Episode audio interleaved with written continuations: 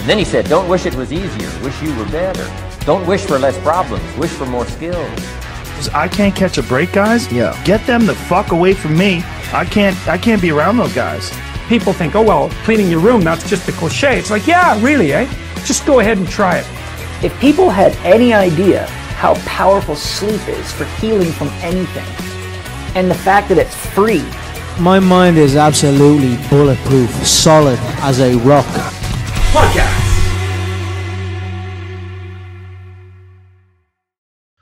All right, guys, welcome to another episode of the Fighting Fit Show. Today we are uh, joined by Jordan Syatt. Uh, welcome, Jordan.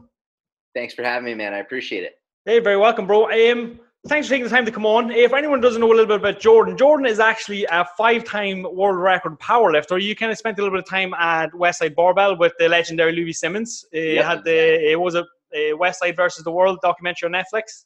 Yeah. Yeah. Um, I know you're also a big Harry Potter fan, a student of BJJ. Um, you were Gary Vaynerchuk's PT for three years. Um, as well as that. Anything else you don't want to add to that list, Jordan? Who is Jordan Syatt?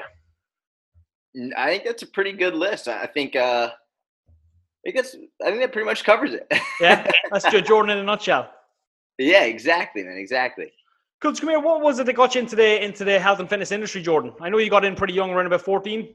Yeah, so I got my first uh, internship coaching job when I was 14 because I started wrestling when I was eight years old and I had to cut a lot of weight. So uh, while I started at eight years old, I made varsity as a freshman in high school.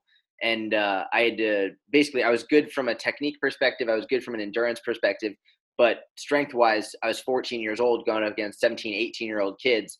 So I figured I, I got to figure out how to lose weight and get stronger in order to be competitive. So uh, I applied to a gym near me, and I was like, "I'll take the trash out, I'll clean the floors. Like, let me just come and intern." And um, they took me under their wing, and they were very, very science based. So I really got thrust into the science based world at a very young age. I worked there all through high school, and then my first client there was a 68 year old guy named Fred, and uh, literally his only goal was to be able to pick his grandson up without hurting his shoulders. So at a young age, I learned not only not only great great coaching strategies and, and anatomy and physiology and program design but I, I think the most important part is i learned there's more than one goal that people might have.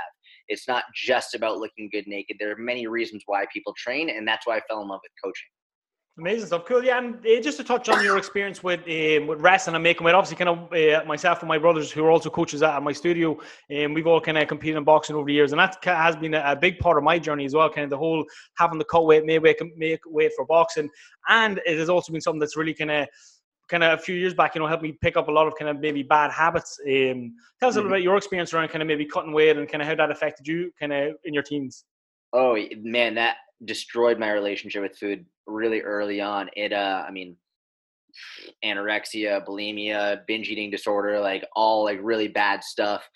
The thing about with, with wrestling is I eventually went on to, to powerlifting and I was fine with powerlifting because in powerlifting you only compete once every, I don't know, four, six months or so in order to really like keep building up strength. With especially with wrestling, you have an entire season in which the whole season is just keep your weight as low as you possibly can. And then basically the only time that you can really eat a lot is after you weigh in for a competition. So you binge eat, then you restrict, binge restrict, binge restrict for four to six months at a time for years in a row. So it was awful. Yeah, no, definitely, man. It's kind of similar to my similar to my experience. Kind of got stuck in this mindset that I feel maybe a lot of people are in today, where maybe you're training only to lose weight rather than training for performance. Yeah, yeah, that's a really good way to look at it. And, and not to mention, I think there is just no there's there's no education on what's right and what's wrong, what's good, what's bad, what's healthy, what's unhealthy, especially at that age in that environment. It's really just do whatever you need to do in order to make weight. And you're surrounded by kids. You you make varsity. Varsity is like the pinnacle of of high school, right? It's like Yeah. I'm carrying the weight of the school on my shoulders. I have e- like my my high school crush is watching. Like every all my teammates are depending on me. It's like I wouldn't eat for two days in a row just to make weight. It's like it was that important. Yeah, yeah, no, big time. Yeah, I was a similar experience. Kind of one, one, um, one night before I was competing, I think I lost like you know four kilograms or eight nine pounds. You know, overnight. You know, kind of draining myself, fasting. Yeah. I mean, no salt, no carbs, all, all, all the old school tricks just to try and get that weight then running running with a sweat a sweatsuit on. Yeah. I, I remember one time I was I was really sick. I was very, very sick and I couldn't compete. And I, I texted my coach the night before. I was like, I'm not gonna be able to to weigh in. Like I'm not even gonna go to school. I'm really sick. And if you don't go to school, you can't compete. And he was like, okay, no worries. We'll have Evan, who is the backup, we'll have him weigh in and he'll compete. And Evan went in and he didn't make weight. And so then my coach texted me. He was like, you got to get to school. And I was so sick. And looking back, my coach was an idiot, like really not a good guy. Like I don't know how probably late 20s, early 30s, but I was I was a 14 year old kid, and he's like, you got to go to school so you can compete. And I was super sick, and I was a very young, impressionable kid. So I like forced myself to get up, went to school, and I like checked into my homeroom, like to my first class of the day. So I was marked as attended. But then I spent the entire day running stairs with sweatshirts and sweatpants on, and I lost seven pounds in a day just wow. so I could compete. Uh, and I was deathly sick. It was awful. Yeah. It was like really stupid stuff. Yeah, did you kind of say combat sports are kind of uh, left a little bit in the in the Stone Age, kind of when it comes to a lot of stuff like this? Like I remember when when we were teenagers, kind of going out to compete for kind of you know uh, like provincial and national tournaments, it would be commonplace to see you know 11, 12, 13 year olds skipping with black bags on, you know, trying to make trying to make weight, you know. Yeah, yeah, it's insane. So what, what would you kind of say? What would kind of say maybe your, your top advice for maybe any anyone who's maybe experiencing something like that right now, or anyone who's only training for weight loss, or maybe they're they're missing out on um, maybe the beauty of training for for strength and performance, and kind of missing out on all that. You know, I, I definitely have to make the distinction between someone who's solely going for fat loss and then someone who's like trying to make weight for a competition, right? It's two so different things. It's like on one hand, someone who's trying to make weight for a competition, they're they know it's not healthy, right? They are very well aware it's not healthy. It's like they're doing it because they they want to win. The person who's who's solely focused on weight loss all the time, I think it's important to say it's not bad to want to lose weight.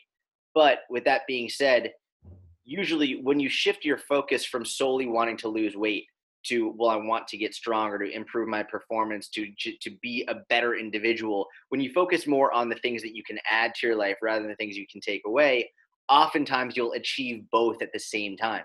You'll lose weight you'll get stronger you'll get more defined you'll improve your conditioning.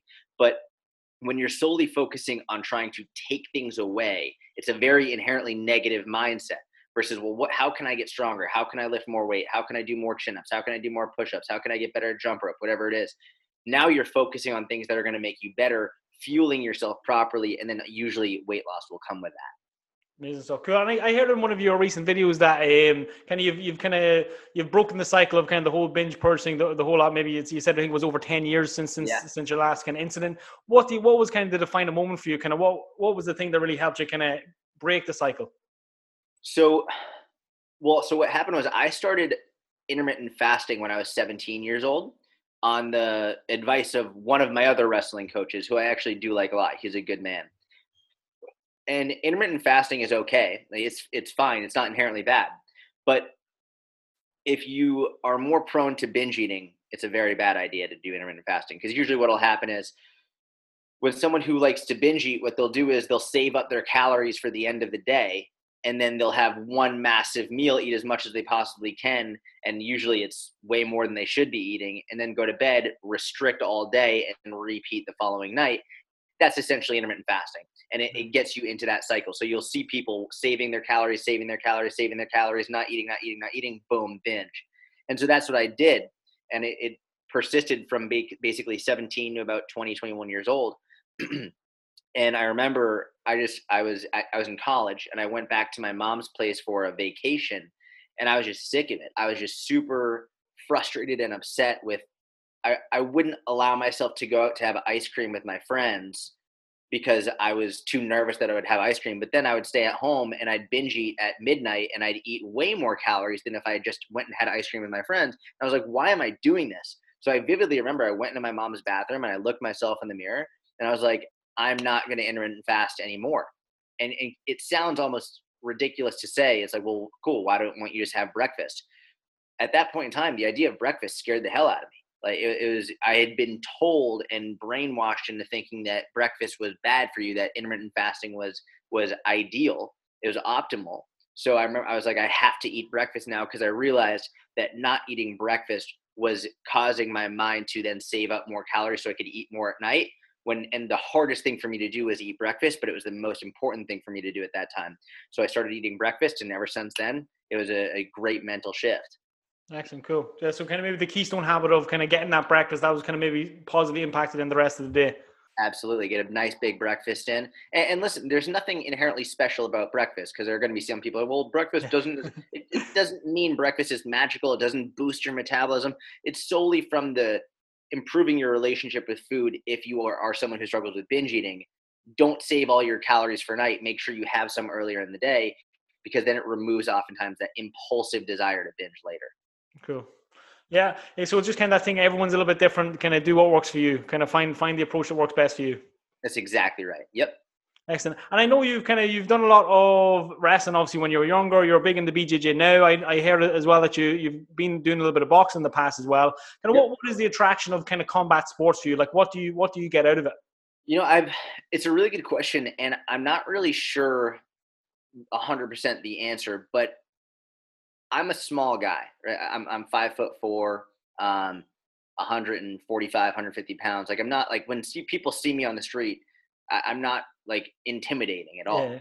Um, and and looking at, at everything I've done over my life in terms of wrestling, boxing, jujitsu, deadlifting four times my body weight, like I've been drawn to things that allow me to reach a, a, high level of performance and strength and dominance.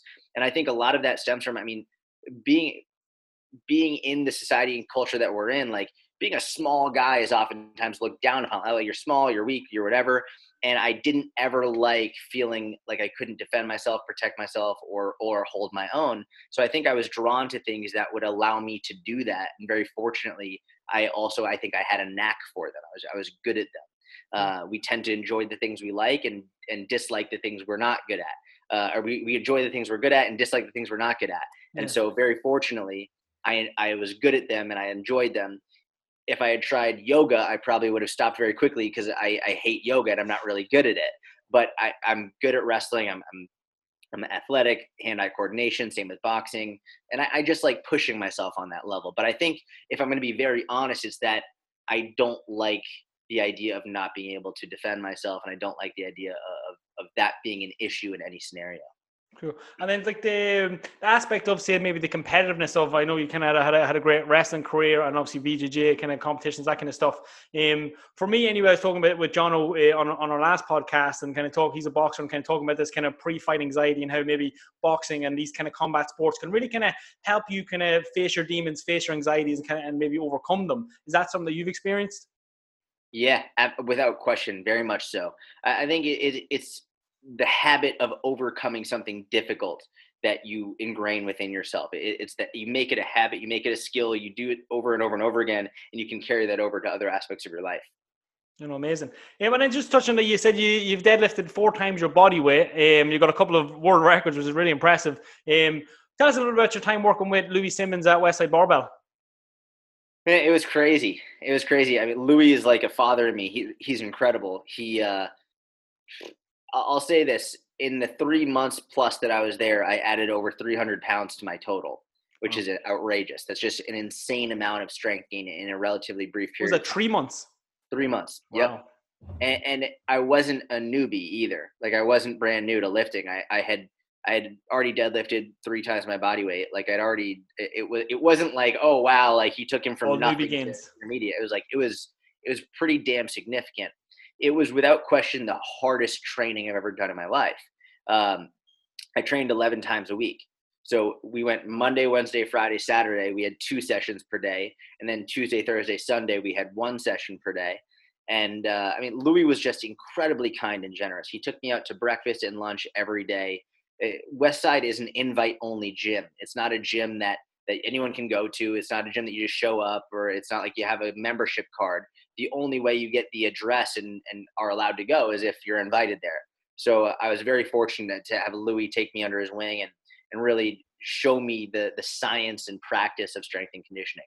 Oh, and any kind of any kind of major tips maybe for anyone who's in, into kind of powerlifting or strength training now? Kind of ending maybe any takeaways like just train hard, train consistently, train twice a day. um, well, you know, it's interesting. I think my time there was it was perfectly timed in that if I had stayed there and kept up that intensity and frequency, I think I would have beat my body down. And I mean, you can look at Louie, you can look at a lot of the lifters who are there. Their their bodies are broken. It's not meant to be done for a long, long, long period of time. And Louie will be the first to tell you he'll die in the gym. Uh, he loves lifting heavy. It's what his heart is all about. Like he, it, that's what he loves more than anything. So it's worth it to him. Um, if I was going to give a tip to someone, especially based on a lot of the stuff that I learned, I would say, I mean, I, I think here's a good one. This is going towards like training intensity. One of the more common questions, and Dave Tate speaks about this all the time. You know, like one of the more common questions he gets is to the effect of, well, if I could train at Westside, then I would be that strong right? Because Westside has the strongest lifters in the world, and so it's not even a question. People like, well, if I could train there, of course I'd be that strong. And Dave Tate would always be like, well, if if you would get that strong if you were at Westside, then why can't you get that strong when you're at home? Why can't you get that strong at your gym? Why is your training intensity predicated on being somewhere else? Yeah. It's like if you are really that kind of an individual, if you're really that intense of an individual, if you're really that hard of a worker, doesn't matter if you're at Westside or not, doesn't matter where you are, you're going to put in the work.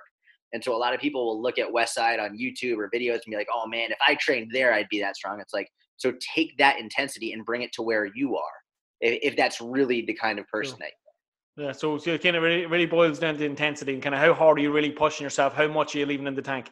Absolutely. Would you say it's something to do with maybe what I took note of there was this whole kind of concept of success breeds success and being around these beasts and these animals? Like, there's no option to slack. Like, you couldn't slack around these people.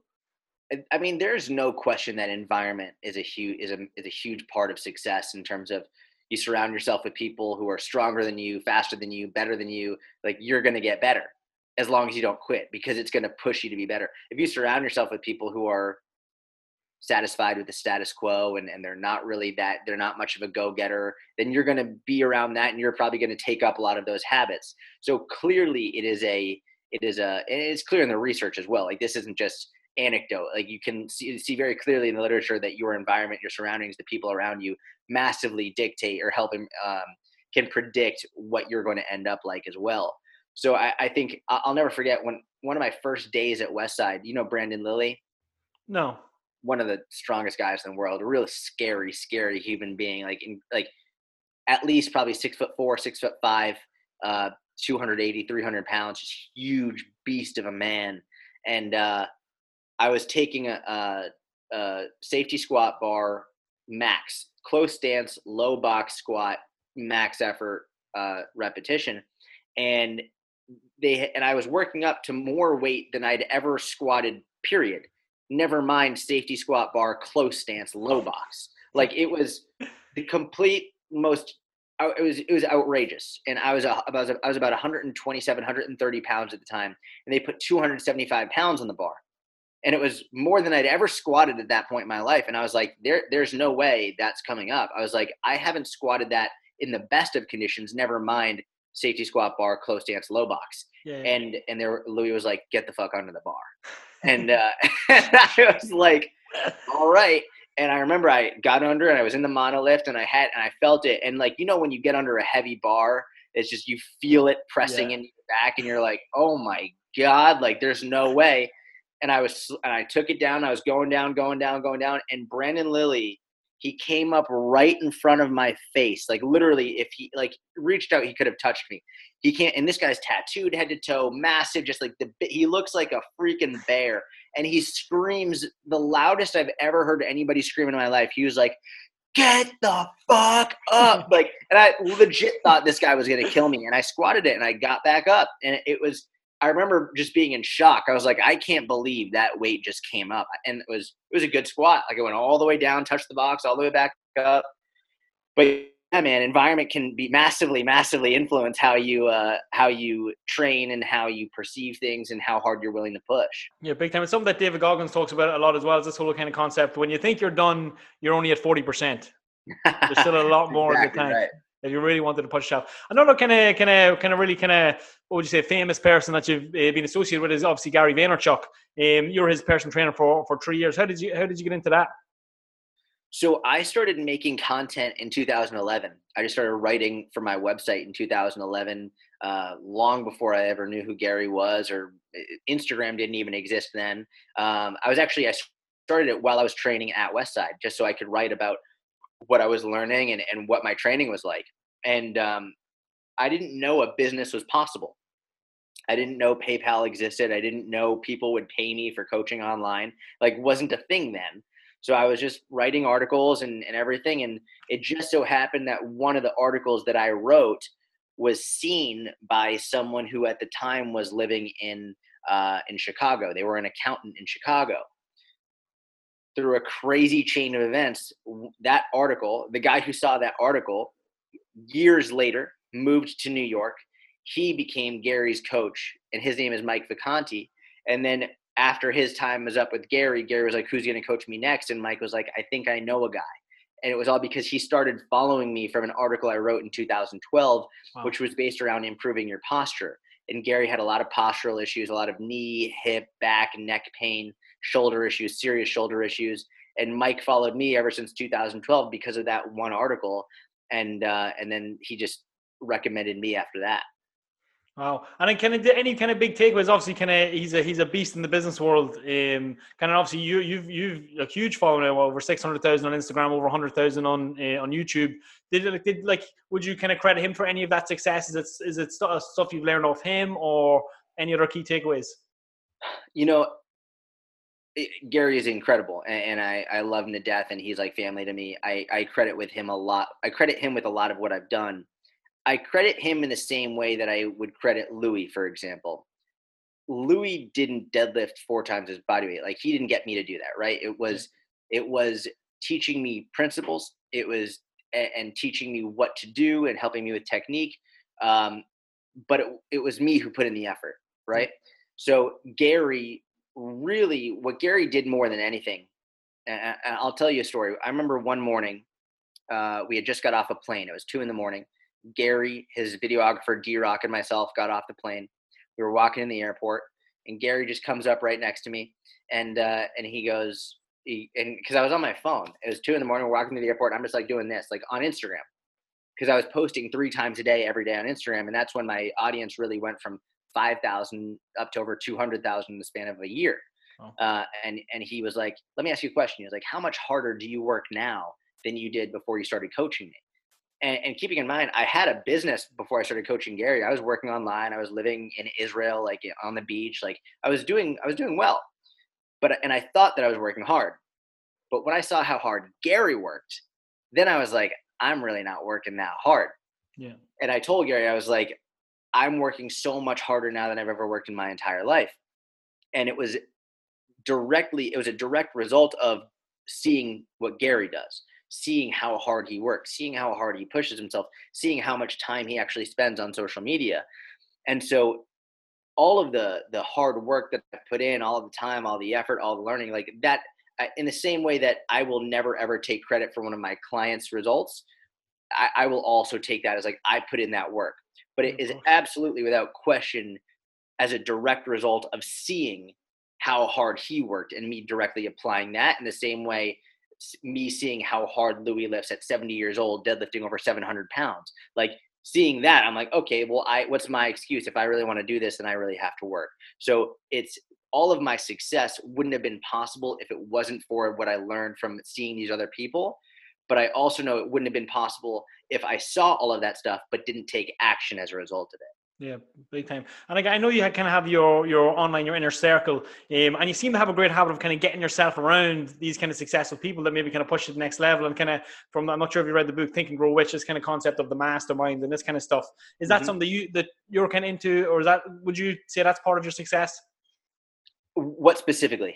So kind of getting around, getting around, um, kind of people who are kind of maybe living on the level that you want to live, and Absolutely. kind of the core of like your inner circle, bringing people together and then the, the law of synergy, everyone comes together and achieves more.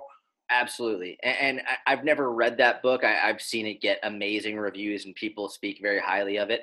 Um, but from a very young age, I've been incredibly fortunate to surround myself with people who are exponentially better than me in literally every way. Uh, and, and, I think that's helped me become a better person, have a better mindset, be more patient, be stronger, be more independent. Um, so yeah, absolutely. You know, big time, cool.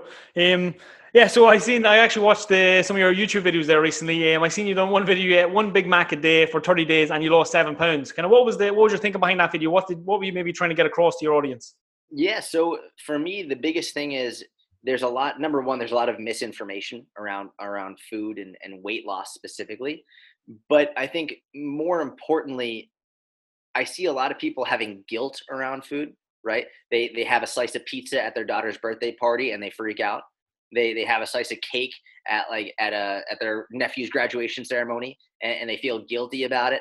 And, and then from there, once they have that guilt, they end up saying they screwed up their diet and they quit and then they binge and then they this is the yo-yo cycle right? Where they they're doing well they have one slice of pizza at their daughter's birthday party feel like a failure because they had a freaking slice of pizza and then they end up going this binge cycle and i was like this has to stop. This is ridiculous.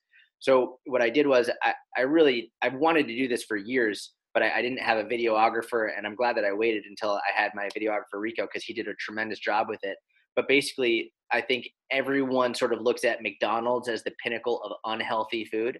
Uh, and like especially like the Big Mac is like the like that's got to be the worst kind of food for you. That and Twinkies are like the two really really bad ones. And um, so I was like, I'm gonna eat one Big Mac every single day, and not just a Big Mac. I'll eat one Big Mac in addition to my diet as a whole, and I'll lose weight while doing it to show you that you can include your favorite foods in moderation while continuing to lose weight and be healthy. And the whole purpose of this wasn't to say that Big Macs are healthy because they're not. It's not to say that McDonald's is the pinnacle of health because it's not. And I'm not encouraging anybody to eat McDonald's or Big Macs every day. All I'm saying is you can include your favorite foods on a regular basis and still make progress as long as you don't quit. Yeah, I think it's this kind of concept of let's stop focusing on the single foods and let's start looking at your day or your week as a whole rather than being so obsessed with is a Big Mac good for me? That's a hundred percent right. That's exactly it. We can. And then I also watched, I actually just watched the carnivore video uh, earlier on today, um, which was very good. Again, I actually took note of myself. I was like, if you're going to do like say a diet experiment video, this is how it's done. It was very, very good. Thank uh, you, man. So can I? What did you? What did you get get, get out of that experience? I know maybe your digestive issues and stuff weren't, weren't the best. Yeah, uh, the digestion was really, uh, really a, a, torturous experience on that part. Um, I got a lot from that. I, I would say, yeah, I mean, I got a lot from it both learning from a nutrition and coaching perspective, but also from like a business perspective as well. Um, and, and, what I mean by that is every time I've done a challenge, I've gotten hate, yeah. like especially at the beginning of it. And, and I have close friends who do the carnivore diet. I have close friends who are strong proponent, proponents of the carnivore diet. Um, and and it's been interesting when I first started making content I went really hard on like really just saying exactly what I believed, saying it as it is. Number one, because it's true, and number two is because I had nothing to lose. There was a period of time where, as I started to grow in audience size and more eyes started to see me, I started to get nervous and anxious about putting myself out there too much in terms of if I go too hard against this one thing, I'm going to get attacked. And I, it was just like, it's inevitable but I think really over the last three to six months, I've become much more confident. Sort of going back to my original my original self when I first started, like that I have nothing to lose mindset. Yeah. And just being like, listen, I'm just gonna say the truth, as though I have nothing to lose. Because what I realized over the time that I that I really tried not to not to step on too many toes is I created more anxiety for myself and I didn't achieve what I wanted to achieve and so i think one of the best things for me as a as an individual with that video was i knew from the outset people were going to be really mad that i did that video and there were people going to be very upset with me about it but i knew it was the truth and i knew i had to do it in order to do what i knew was right. So i think that that video for me was a huge stepping stone a huge milestone for many aspects in terms of giving the truth and, and teaching people about nutrition and, and all of that but also for me as a as an individual saying you have to do what you know is right, even when it's scary. Yeah. Yeah, and from, from my knowledge, anyway, can I kind of became aware of the carnivore diet? I think it was mostly Jordan P- Jordan Peterson on Joe Rogan is kind of where I kind of really really picked it up. Um, obviously, for, for anyone who doesn't know, it's kind of basically what you you only eat meat, eggs, a, a small amount of dairy, uh, not much else. It's basically a zero carb diet. Um, yeah. Well, one of the kind of surprising benefits you did have was you you, you did say you had a, a, an increase in mental clarity or mental focus. Um. Was that something that you anticipated going in? Because obviously, I I did a little bit of research. I even kind of joined a, a Facebook group with, with a load of carnivores, and they, are like, can be a little bit crazy. Um, but it is very interesting. Some people really do love it. And um, were you surprised to see any benefits at all come out of it? I was I was shocked. I, I was absolutely shocked because I've had ADD my whole life and I've always been all over the place, and I've just always thought like that's just my normal. That's just what I'm like. And it was very odd for me to have a like laser focus, just like not really going all over the place, not rambling, just very easy for me to sit down and focus and get something done. I'd never experienced that before. It was very odd. And uh, that being said, I measured five things. I measured my blood pressure, my weight, uh, my mental focus and clarity, my energy performance, and uh, and my digestion, and four of those things went to shit, and one of them did well. So I was like, okay, I'm more than happy to sacrifice uh, my mental clarity and focus to make sure these other four things are great. So, and not to mention just I like carbs. Literally, I have a bowl of popcorn as we're doing. Like, I just like carbs. Just, I'm not going to give them up. Like, I enjoy them and what, what do you think the kind of the mental clarity came from? Obviously, kind of from my perspective, I'd say like first thing that kind of comes to mind would be obviously maybe the ketones. Kind of this is a similar a similar um, effect that people uh, say they get from say a ketogenic diet. But from my perspective, I think you probably get the best of both worlds from doing some form of intermittent fasting, where can you're going to elevate the, the, the, level of ketones in your blood. Is that something you've ever kind of maybe tracked, or considering you got such a, a, benefit from it, would it be something that you'd like to maybe experiment with in the future? I know you can get exogenous ketones, all this kind of stuff you know it very well might be something i dig into in the future. I have i have a number of other challenges lined up that i, I want to go through first.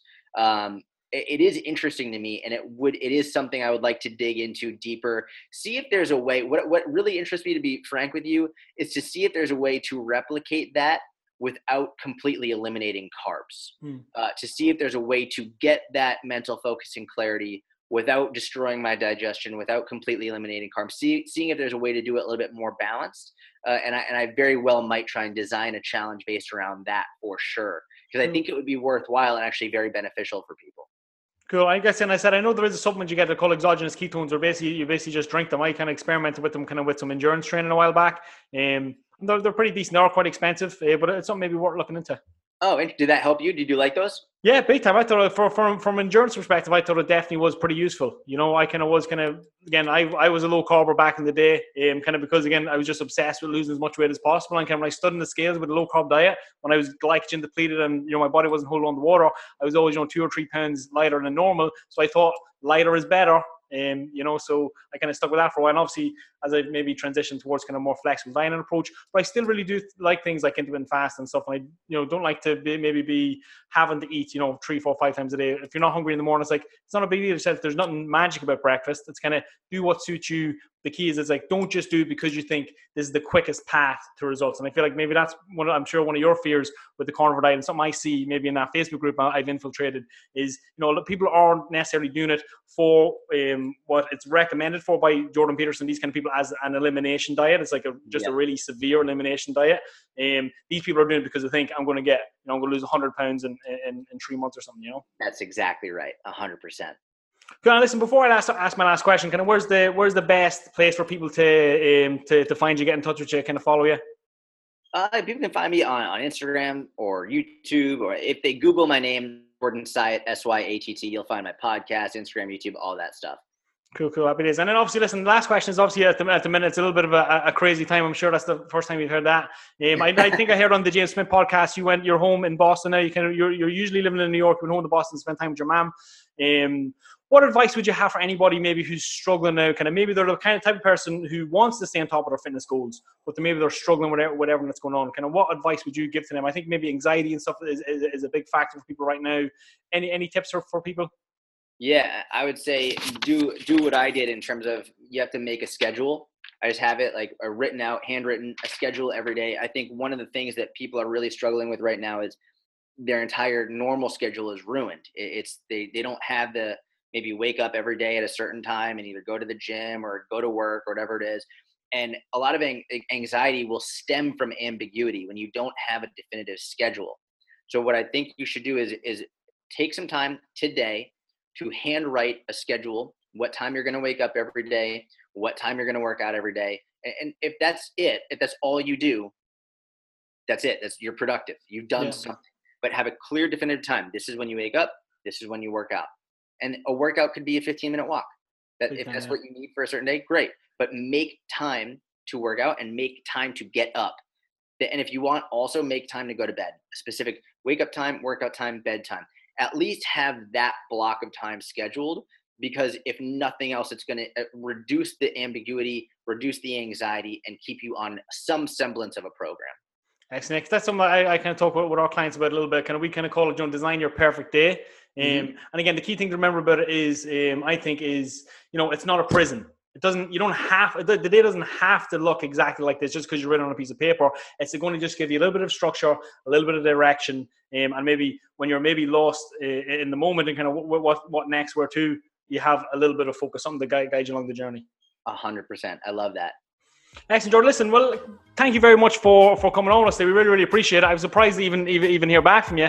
Um, so, generally, thanks minute for coming on. Hopefully, we can get you on at some point in the future.